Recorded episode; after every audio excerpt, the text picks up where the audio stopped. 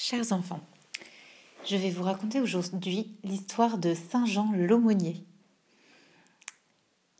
Jean, patriarche d'Alexandrie, une nuit qu'il était en prière, vit une jeune fille merveilleusement belle qui se tenait debout près de lui et qui avait sur la tête une couronne d'olivier. Jean, stupéfait, lui demanda qui elle était. Et la jeune fille lui répondit je suis la miséricorde. C'est moi qui ai amené sur la terre le Fils de Dieu. Prends-moi pour femme, et tu t'en trouveras bien. Et en effet, Jean devint, depuis lors, si miséricordieux qu'il fut appelé Éléimon, c'est-à-dire l'aumônier. Il avait l'habitude d'appeler les pauvres ses maîtres, et c'est à son exemple que les hospitaliers donnent aux pauvres le titre de seigneur. Un jour, ayant rassemblé ses serviteurs, il leur dit Allez par toute la ville et dressez-moi une liste de tous mes seigneurs. Comme on ne comprenait pas ce qu'il voulait dire, il reprit Ce que vous appelez indigents et mendiants, les pauvres, je les appelle moi, nos maîtres et seigneurs. Ce sont eux, en effet, qui seuls peuvent nous donner le royaume des cieux. Pour exhorter les fidèles à l'aumône, il avait l'habitude de leur raconter l'histoire que voici. Un jour, des mendiants se chauffaient au soleil et s'amusaient à comparer le mérite des riches de la ville, louant les bons et blâmant les méchants.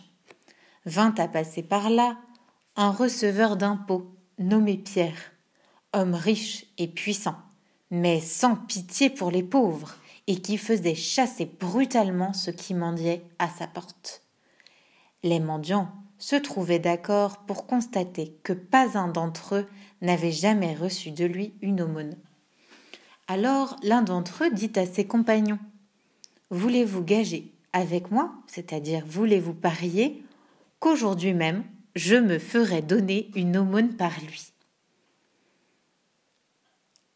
Le pari fut tenu, et le mendiant, s'avançant vers Pierre, lui demanda l'aumône. Or, le receveur marchait accompagné d'un esclave, qui portait des pains de seigle dans un panier. Et dans sa colère, ne trouvant pas de cailloux sous la main, il prit un pain dans le panier et le lança sur le mendiant. Celui-ci saisit le pain et courut montrer à ses compagnons l'aumône qu'il avait reçue. Deux jours après, Pierre tomba malade et eut une vision lors d'un rêve.